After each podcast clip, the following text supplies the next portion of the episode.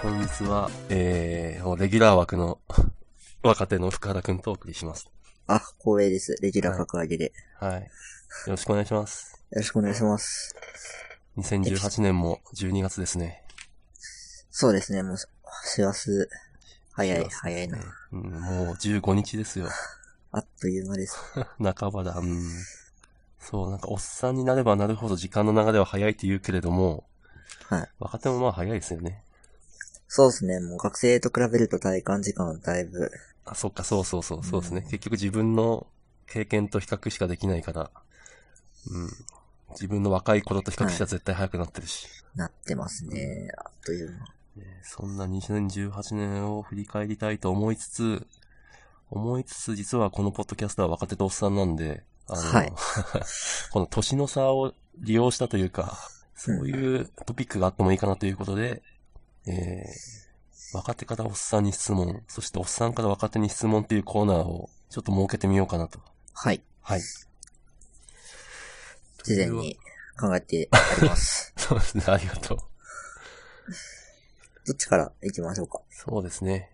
じゃあ、私から若手に質問していいですかはい。はい。じゃあ、おっさんから説明、あ、質問します。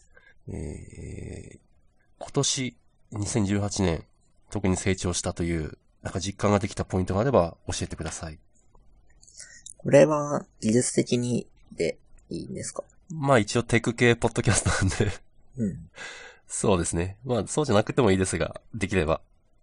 了解です。えっと、個人的には、HTML と CSS の知識がついたなっていうのは思います。おう。特段すごくなったというよりは、ベースがやっとできたというか、うん。そのからいのニュアンスなんですけど、ちょっと完封を渡されて、それを作るっていう能力がついた気がします。なるほど。CSS は、なんというか、あの、オルト CSS ではなく、おあ、生ですね、今のところは。ーはい。まあというのも、個人的に使うのではなくて、仕事で初めて使ったうん。からですね。ああ、未だに CSS には苦手意識があるんで、おそうなんです CSS 慣れ、うん、慣れたっているのはすごいな。やっぱ楽しいですね。この映画素晴はら。しい。 ああ、じゃあもう福原くんの方が先にいるかもしれない。CSS に関いしやて言ういと。やいや。とにかく言うこと聞かないっていう イメージじゃな く、なんか総当たりで試してようやく、あ、なったみたいな。うん。そんな、そんなレベルなんで。 えー僕もそんな、そんなです。ひたすら試して試行錯誤するのが楽しくてああ、楽しいと思えるのは素晴らしいですね。いいですね。うん。HTML はうん5的なまあ、5って特有の何かをちゃんと使ってるかっていうとあれですけど、そうですね。もともと知ってるくらいでしかなかったのをちゃんと使ったっていう経験がなるほどで。きたくらいです。うん。なんか、基礎の、筋トレしてて基礎ができましたみたいな、そんな感じなんですかね。ですです。うん。まあいいことですね。我々はウェブで食ってるんで、そうですね。うん。ウェブの基礎体力。はい。はい。以上。特にはそこ。うん、あとは、結構仕事に対する、なんていうんですか、うん。モチベーションはい。うーん、こう、やり方というか、はい。そのあたりがだいぶ落ち着いた感じはします。おおドタバタやらなくなった感ー。じなでるすほどね。。か仕事のやり方が分かってきた感じはします。それはつまり、この新卒感が抜けたというやつ。 ですね。もう去年の冬とか、死にそうな感じだったら、お疲れ様です。だいぶ成長した気がします。ああ、いいですね。ああ、確かに。えっ、と、三、三年、二年目三年目2年目です。二年目か。ああ、早いな。あっという間ですね。うん、おっさんが過去を振り返ると2年目はまだすごいバタバタしてた気がする。まあ僕もまた5年10年したら、あの頃はって、なるんでしょうけど。そうですね。そうですね。まあそれは過去から、あ、違う、未来、未来から振り返ってみないとわからないというか。ですね。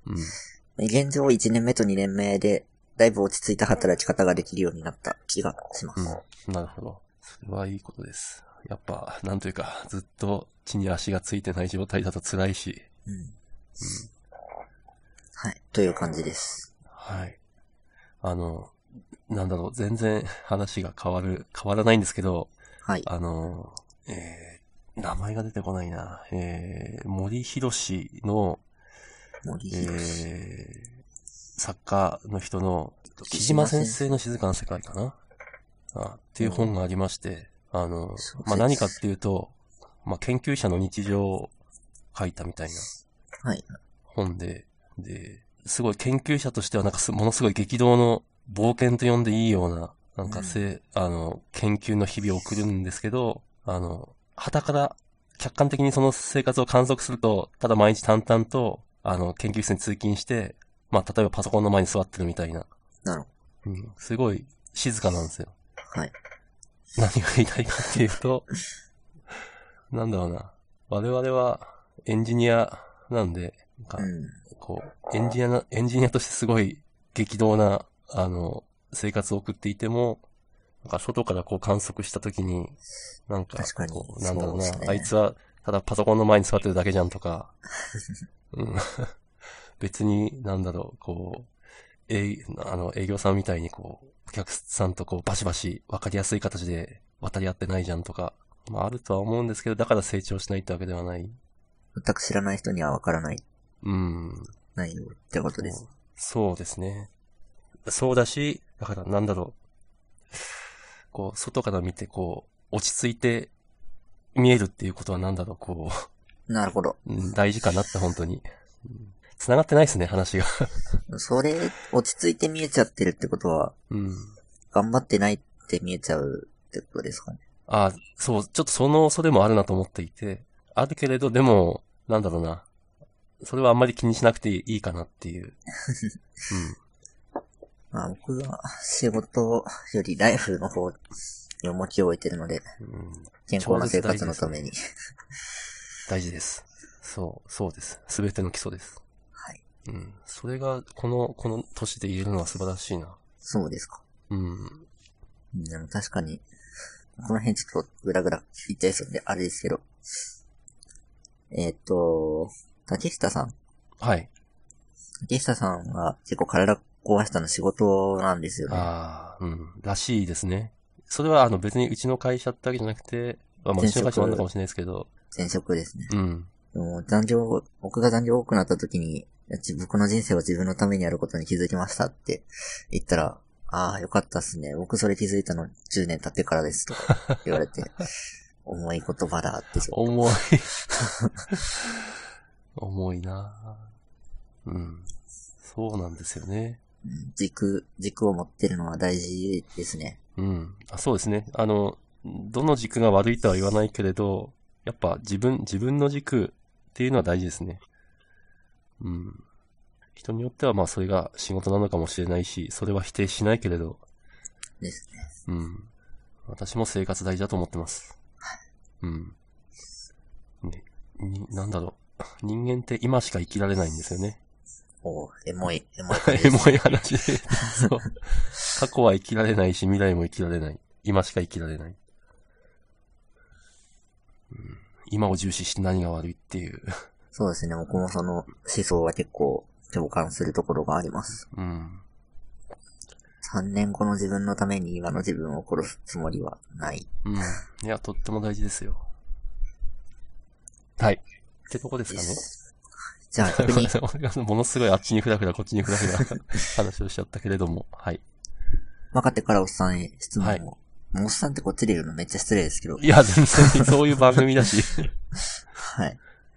えっと、結構ぶっちゃけですけど、はい。ぶち上げてください。今後、まあ、給料をなんとか上げていこうとする中で、はい。まあ何歳でいくらもらっていれば、人権ある生活を維持できるのか、ちょっと経験則で構わないのでお聞きしたいなと思っております。うん。なるほど。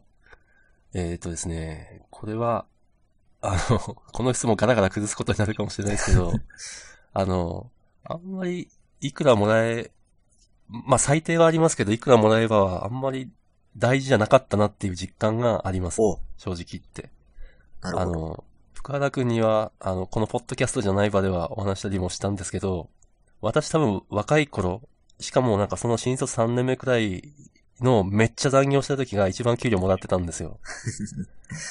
はい。生今活、残業今を超えてたかもしれないけれど、その頃、じゃあ、すものすごい贅沢な生活をしていたとか、もしくはなんか、なんだろう、いいもの、例えばなんかすごい高いもの買ってたかっていうと、なんも、なんもない。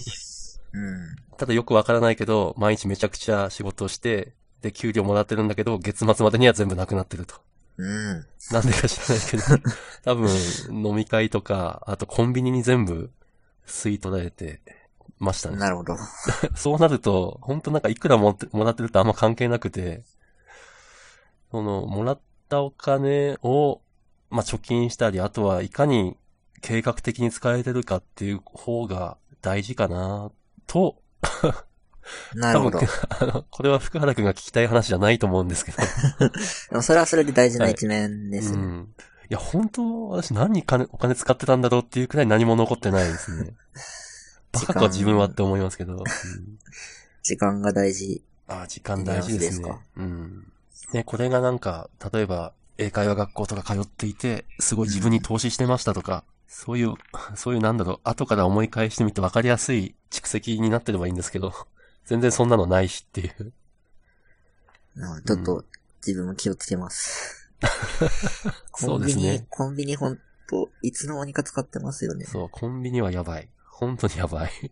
多分、でも私くらい、私じゃないや、30前後で、独身で、独身の男性で、私み、今の私みたいなこと言う人って多いと思うんですよ。ほうなんか、いっぱい給料もらってるけど、とにかく手元に残ってないみたいな。なるほうん。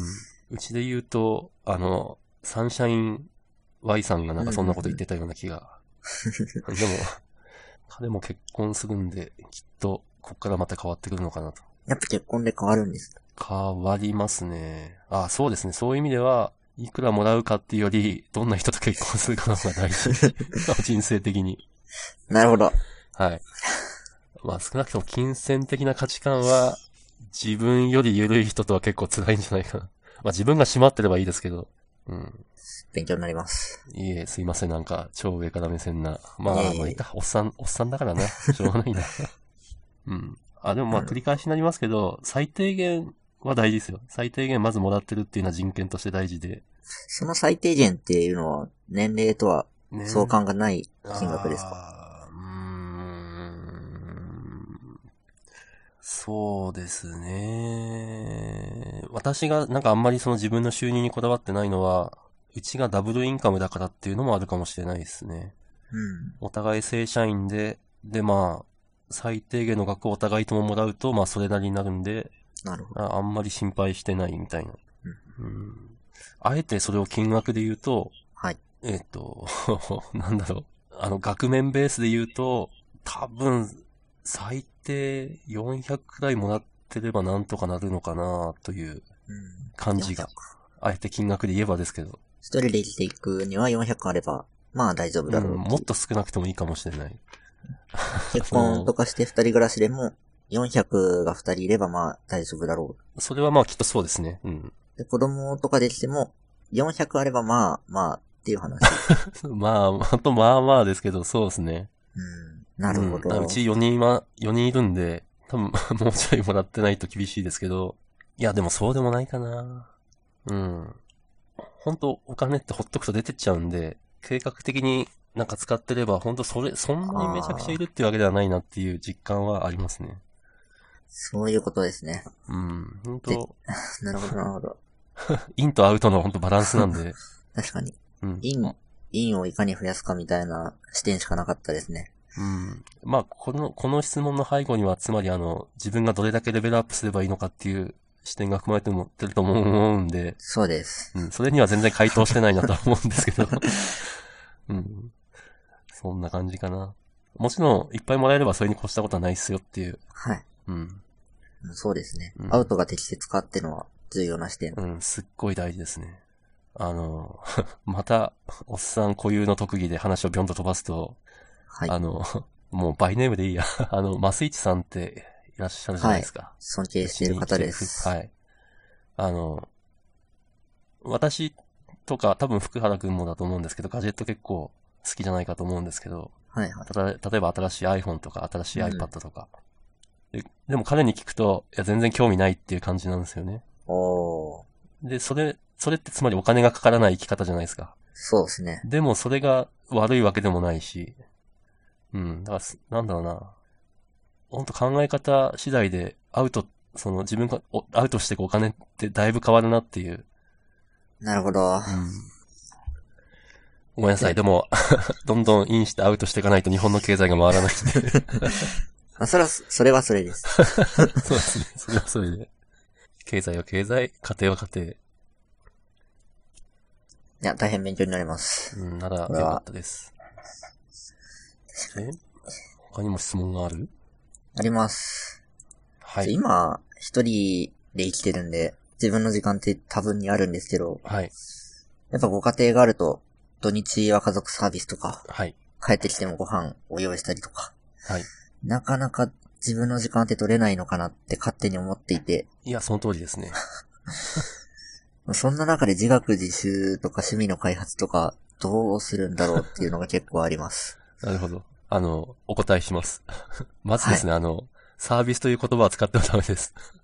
お主主体性がないと怒られ ます。積極的にやっていく。大事な知見を得ました。 主体、主体性がない。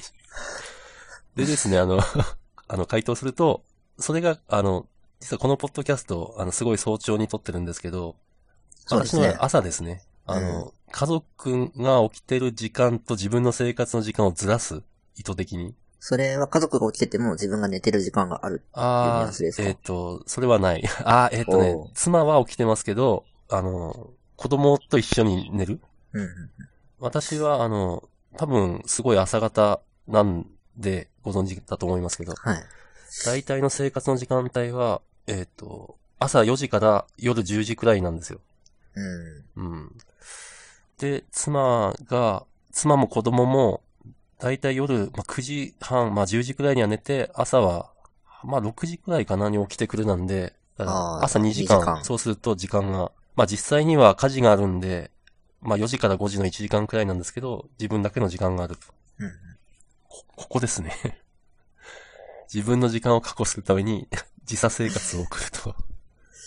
なるほど。うん。人によってはこれが夜なのかもしれないし。生活の時間をずらす。うん。そうですね。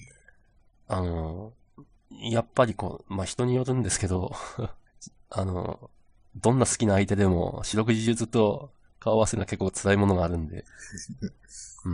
うんうん。自分の時間はやっぱ大事ですね。確かにあの、この、深原君の質問はいいとこついていて、うん、まず自分の時間をかが大事だっていうのが分かっている。うん。大事、そう大本事当です。本当大事ですよ。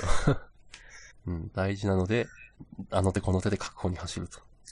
えっと、結構ちょっと家庭に踏み込んじゃうかもですけど、はい。土曜日丸々開けさせてほしいっていうのは難しいんですかああ、いやもう本当それは家庭によると思いますけど、うちは結構厳しいですね。うん。うん、やっぱまあ子供が本当いるのが、しかもまだ小さい子供がいるのが結構、やっぱでかくて、うん。誰かはついてないといけないですからね。うん、そうですね。うん。まあ誰、この誰かはを、妻に任せきにすると、 すごいこう、ドゥドゥドゥドゥってこうんう、機嫌バロメーターが下がってくるんで、もしくは怒りゲージが溜まっていくんで、うん。分担するのは当然にしても。そうう。ん。そうなんですね。私は分担したらいいと思うんですけどね。分担が許せないらしく。ああ、二人一緒に見てたいってことそうでですす。かなんか、ふ負担、ふなんか私だけ辛い思いをするのは、私だけじゃないんですけど、分担すればいいと思うんですけどね。そうう、ん辛い思いは二人でしたいみたいな。なるほど。うん。あ、だからもうこれは、あの、相手の考え方にもよるとは思います。うんうんうん、うん、うちはそうだっていう話ですね。確かに。うそんううなちるはと標、準だともとても思えないし。そういう考え方だとやっぱり時間帯をずらすしかないんですね。そうですね。そうそう。あの、なんですかね。うちの妻は、まあ、正社員ですけど、時短勤務をしてるんですよ。ずっと。でも、なんだろうな、本来は、私が、すごい朝方にシフトして、えーっ、と、なんだろうな、例えば、例えばですよ、朝6時くらいから仕事始めて、もう、あの、フレックスの限界である3時に退社して、子供迎えに行く。で、その代わり妻は、なんだろう、朝遅くから仕事開始して、夜遅くまで仕事するとかっていうのもありだと思うんですよね。うん。 でも、妻はそれは許さないと。 うん。あもう考え方次第ですね。かんうん、夫婦の考え方次第。わかりカまラした。君は、どんな家庭を築くのかと。いう。、うん。まあ、ちょっと、どうなるかわかんないですけどはい。 ごめん。なんかこっちも踏み込んでしまった。いかに、こう、なんかやりたいって思った時に、はい。朝早く起きてみようっていうのは、まあ、いいソリューションってことですね。いいと思います。私は、あの、なんだ、そこに不満はないというか。うん。承知しました。あの手この手で、頑張ってください。頑張ります。 何を頑張ればいいんですよね。なんか さ、ほんとこうやって話すと、うちの家庭がすごい一般的みたいに聞こえてしまうかもしれないけども、絶対そんなことないんで。うん、まあ、千差万別というか、はい。本人に合った形を。そうですそね。れそでうはそう。それが大事ですね。はいはい。というわけで質問タイムは以上ですかね。はい、ありがとうございます。ありがとうございます。こちらこそありがとうございます。で、ここでちょっと切るかもしれないけれども、次の話題。はい。はい。2018年を振り返る。一瞬でした。早い一。瞬でしたか。そうですね。まあ、2年目、うん。社会人2年目なんで、はい。まあ、何度か言ってますけど、だいぶ落ち着いて働けるようになったなっていう1年でした。うん。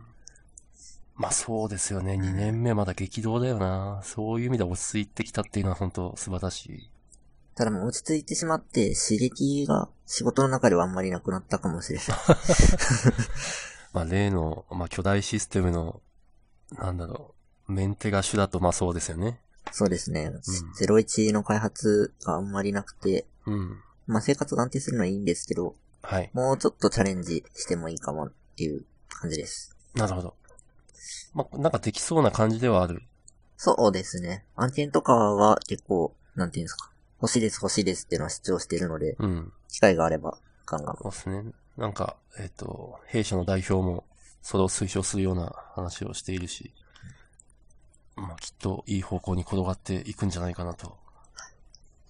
あと2018年、そう、学生時代の先輩と同級生と、今月1美食会というのを開いてまして、おー いい なぁはい。これが結構今年入ってからなんですけど、はい。とてもいい、とてもいいですね。おーなんかすごい美味しそうなのを食べてますよね。めっちゃ美味しいですよ、高いですけど。うんまあ、それこそなんかお金の使いどころって感じが。うーん、だいぶ、なんですか、クオリティオブライフが上がってます ね。何をしているかっていうと、はい。月1でこの国の料理を食べましょうっていうおー回で、ちょうど先日も行ってきましたけど、今月はロシア、ロシア料理をいただいてきました。いいですね。もうロシア料理なんて言われたらボルシチくらいしか思いつかない。美味しかったですね、ボルシチ。うん。おー あ、まあボルシチも出てきた。おー素晴らしいなぁ食べたことないものを食べれて結構知見が広がりますね。あーいいですね。あとはそれいいないろんな駅に降りるんで、 それもまたいいです。なるほど。行ったことない駅。あこーの間初めて銀座に降り立ちました。初めて。初、初銀座。そうか、銀座初とか行ってしまうくらい若 い。いやー、いいな用事ないですね。まあそうですよね、普通。銀座か。自自転車をめっちゃ乗ってる時には、品川に行くために通過する。 まあ、通過はあるかもしれないですけど、うん地に足をつけて歩いたのは初めてでした。なるほど。なるほど。いいですね。うん。継続していきたい。うん。いいですね。あれ、この、バイ、バイブ楽しい。あー、HTC バイブですね。なんだっけ、これは。 VR ヘッドああえ、持ってるの持ってます。おお いつの間に。結構、まあ、えー、10月 ?9 月そんな頃ですね。おおしかも結構高いぞ、これ。高高い。い。まあ高い。高い。 5とは違う。あー、違いますね。5、最近、 つけてすらいない。あ、5も持ってる5も持ってます。おー。5より。 VR は結構興味があるおおー分野です。こっちの方が良い。うーん、良いです。で、あ、まあ、役割が違うとこはありますけど、あ純粋な上位互換ではないですけど、ーはい。やっぱコントローラーがあるとできる幅が、ああ。広いですねなるほど、なるほど。あの、全然、全然私はこういうガジェットを欲しいと思いつつ持ってないんですけど、はい。どんなゲームを、ゲーゲームってもう決めつけちゃってますけど、まあゲームです。はい。やってる感じですか。ワイブだと、あの、ビートセーバーっていう音ゲーが、おありうましてビートセーバー。まあ結構有名で、なんですか、バイブ持ってる人の中ではおそらく有名。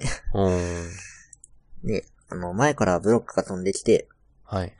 を、矢印で方向が指示されるんで、その通りにタイミングよく切るっていう。うーん。ああ、当になるほど。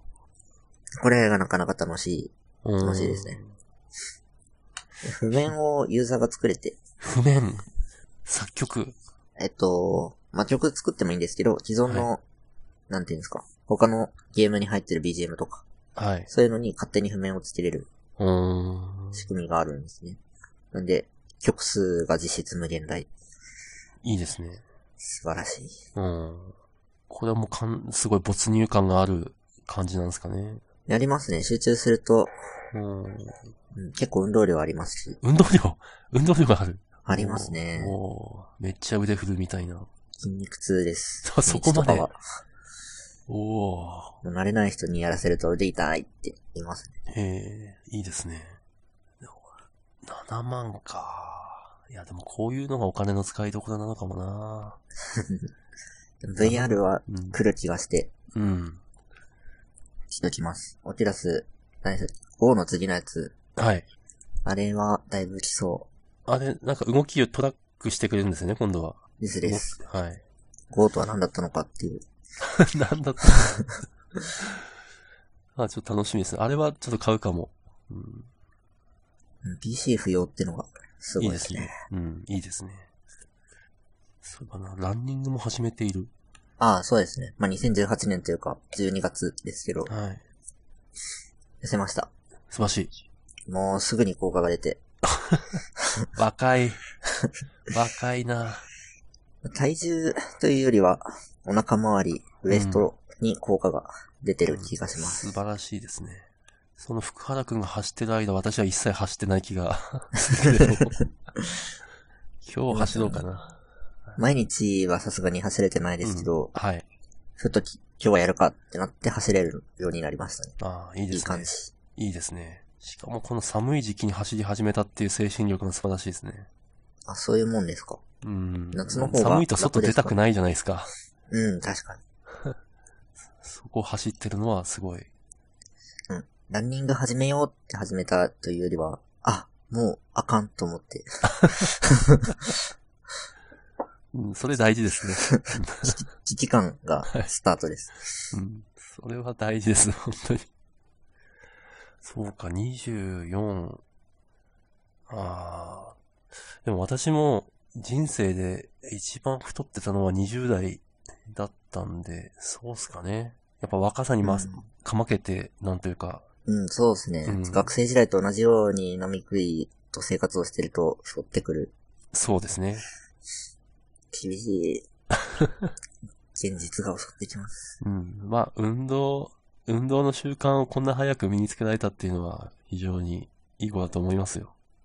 ちょっとこれも継続したい。そうですね。私も、ちょっと、 そろそろ本当は走ろう。 あの、2月頭にまたハーフマラソン大会に出るんで、うんそろそろ、そろそろ走り始めます。ぜひ、走りましょう。はい。ストラバ全然更新されなくて、僕だけか。ドキ。はい、更新してきます。専門書 ああ、そうですね。なんかめっちゃ難しい本ってわけじゃないんですけど、はい。技術書はい。入門編とか、結構あちこち読むようになりました。う去年ん。に比べてですけどね。はいい習慣。い。いい習慣ですね。ちなみに、紙ですかデジタルですかああ、僕はもう紙です。おー。デジタルの本はどうにも集中できなくてダメです、わかね。る。いや、正直わかるんですよ、 それ。もう、ちょっと、置く場所の関係もあって全部デジタルに行ってるんですけど、こと専門書に関してやっぱ紙の方がいいかなと思っていて、うん。あの、なんですかね、本、本読んだ時に全部が全部頭の中に残ってるっていうことはないんですけど、はい。紙の本で読むと、ああ、あれ、あの話はこの辺に書いてあったなみたいなインデッああクー、スめがっちゃわかります。残るんですよね。うん。すごいわかりますね。それがうんそう、それがなんかデジタルだと、薄いというかほぼなくて、 うん。良くないなと思ってるんですよ。うんなるほどな。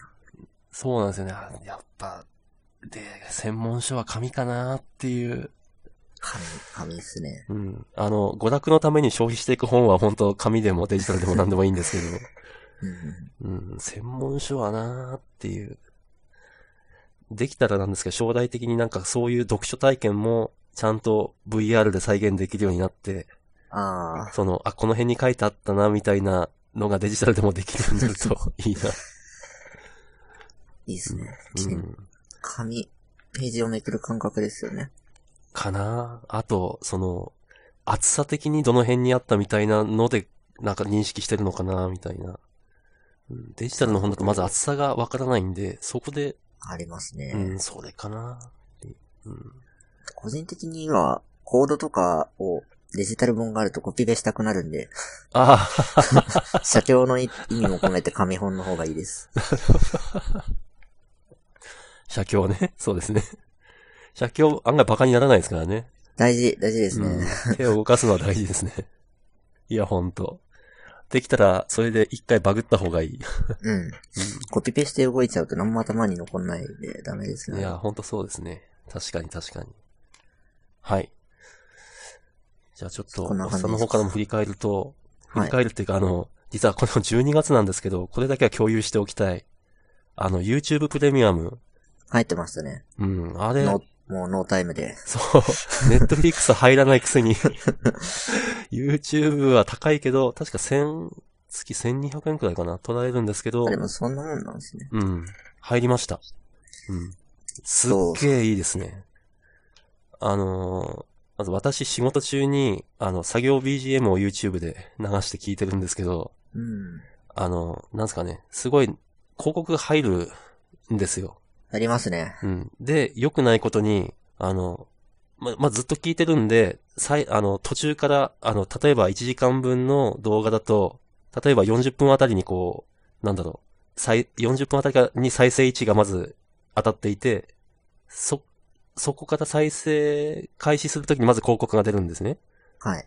で、広告を、よっしゃー、スキップしたぜ、見終わったぜって言って、再生位置をゼロに戻すと、また広告が始まるんです よ。広告2回見ないと再生開始できないっていう。なるほどう。ん。それがまずないだけでめちゃくちゃいい。そうですね。毎日のように見るなら全然ありなのかも。そうですね。まあ、あとは本当この、スマホを落とし、あれ何なんだろうな。うん、あそうの、ですね。ミックススマホリは、ミックスリストってやつがあるじゃないですか。あるんですよ。あの、再生リスト。再生リスト、再生リストって言っていいのかなその割にはなんか自動で生成してる感が、なんかあるんですけど、ああ、YouTube ミックスリスト。そうそうそうそうそう。はいはい。あれ、あれをバックグラウンドで再生してると、すごい快適な。うん。あ、なんかこう、私音楽サービスを一切使ってこなかったんですけど、Spotify とか、ああ、はいはいはい。うん。でも、こういう感覚なのかなっていうのをようやく味わってる感じですね。そうですね。一動画終わったら、毎回次の動画を開いてたってことです。うん、そうですそうです。うん。しかもなんか広告挟まるし、みたいな。まあ広告はともかくとして YouTube だと勝手に次の動画って出ますよね。うん、だから多分、 私の中では広告の存在が非常に大きくて、そういうのを避けてたんですね。なるほうど。ん。そういう避ける必要がなくなったんで、すごい使い方が変わったっていう。確かにな。うん。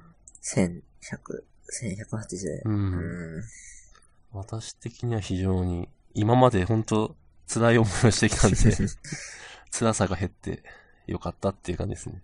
あの僕の方は逆に Netflix は迷わず入れるの に、こっちには払えない。価値観の 相違。まあ結局コンテンツなんで、私もネットフリックスに、すごいいろいろ、これ見たいっていうのが出てきたら、まあ今でもあるんですけど、 うん、あの、ある敷地を超えたら、まあ入るんじゃないかなとは思います。そうですね。もう YouTube プレミアム500円だったら迷わない。うん、確かにくらいちょっとの高価値い観ね。